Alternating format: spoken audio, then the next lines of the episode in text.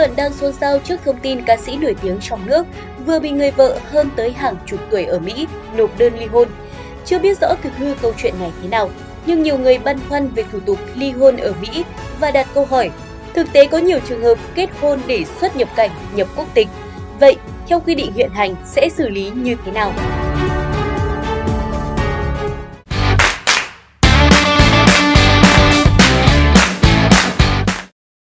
Trả lời báo gia đình.net, luật sư Đặng Văn Cường, trưởng văn phòng luật sư chính pháp, đoàn luật sư thành phố Hà Nội cho biết, thủ tục ly hôn ở Mỹ là một trong những thủ tục khá phức tạp, sẽ rất khó khăn và mất thời gian nếu như người dân không hiểu rõ về nó và không có sự trợ giúp của luật sư.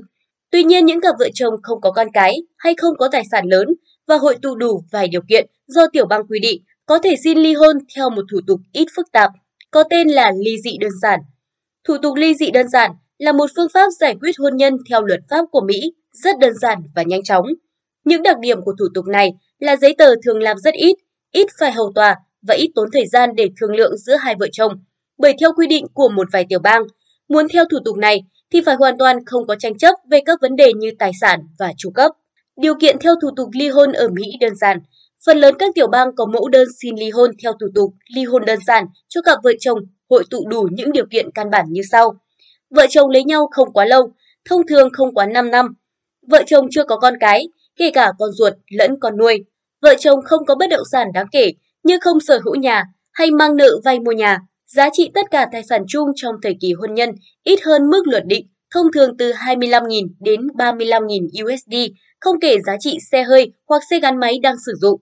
Giá trị tất cả tài sản riêng là tài sản có được trước khi đăng ký kết hôn, quà tặng cá nhân hay tài sản thừa kế, ít hơn mức luật định cũng như tài sản chung kể trên. Cả hai vợ chồng cùng không yêu cầu tiền chu cấp. Tại một vài tiểu bang, những cặp vợ chồng tuy có con hoặc sở hữu tài sản chung giá trị vẫn có thể xin ly hôn theo thủ tục ly hôn đơn giản nếu như hồ sơ đơn xin ly hôn chính thức có kèm theo chứng cứ xác nhận đã cùng nhau giải quyết các vấn đề liên quan đến con cái, tài sản và chu cấp. Về điều kiện chú quán khi nộp đơn ly hôn ở Mỹ, mỗi tiểu bang có quy định đòi hỏi thời gian chú quán thông thường từ 6 tháng đến 1 năm trước khi nộp đơn ly hôn tại nơi đó. Chính vì thế người nộp đơn xin ly hôn trước hết phải đính kèm bằng chứng cư trú đủ thời gian luật định của địa phương. Trên thực tế cũng có không ít trường hợp kết hôn giả với người nước ngoài để xuất cảnh, nhập cảnh, nhập quốc tịch.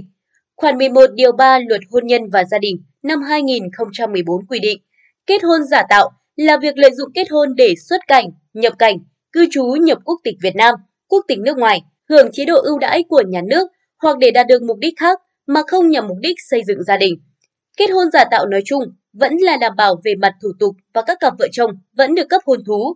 Tuy nhiên, mục đích kết hôn không đảm bảo. Việc kết hôn và các thủ tục pháp lý chỉ là hình thức trên mặt giấy tờ, chứ hai người không hề sống chung với nhau hoặc nhanh chóng ly hôn sau khi đạt được mục đích.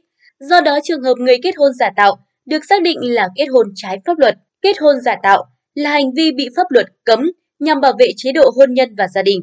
Khi có căn cứ vi phạm, người kết hôn sẽ bị xử phạt hành chính theo quy định, khoản 4 điều 28, Nghị định 110-2013 NDCP quy định mức phạt tiền từ 10 triệu đồng đến 20 triệu đồng. Ngoài ra, tùy theo tính chất, mức độ vi phạm, người vi phạm còn bị thu hồi và bị tòa án có thẩm quyền hủy bỏ giấy chứng nhận đăng ký kết hôn đã cấp.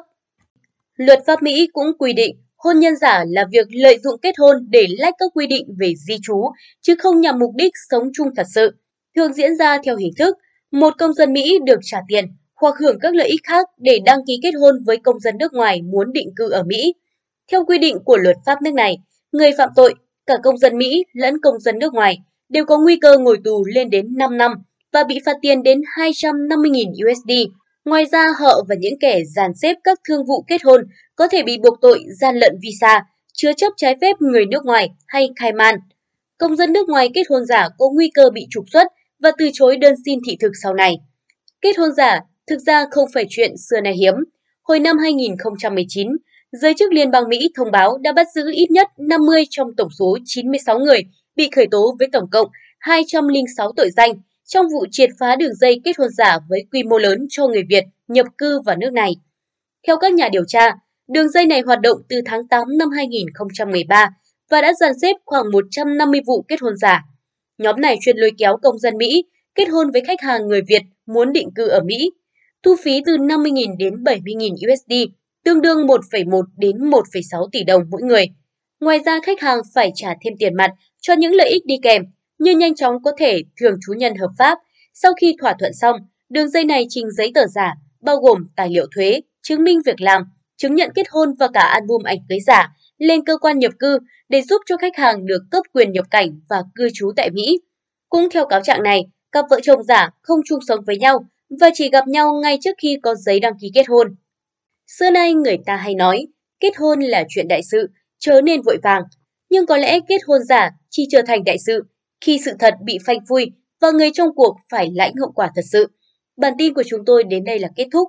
Cảm ơn quý vị và các bạn đã quan tâm theo dõi. Xin kính chào và hẹn gặp lại.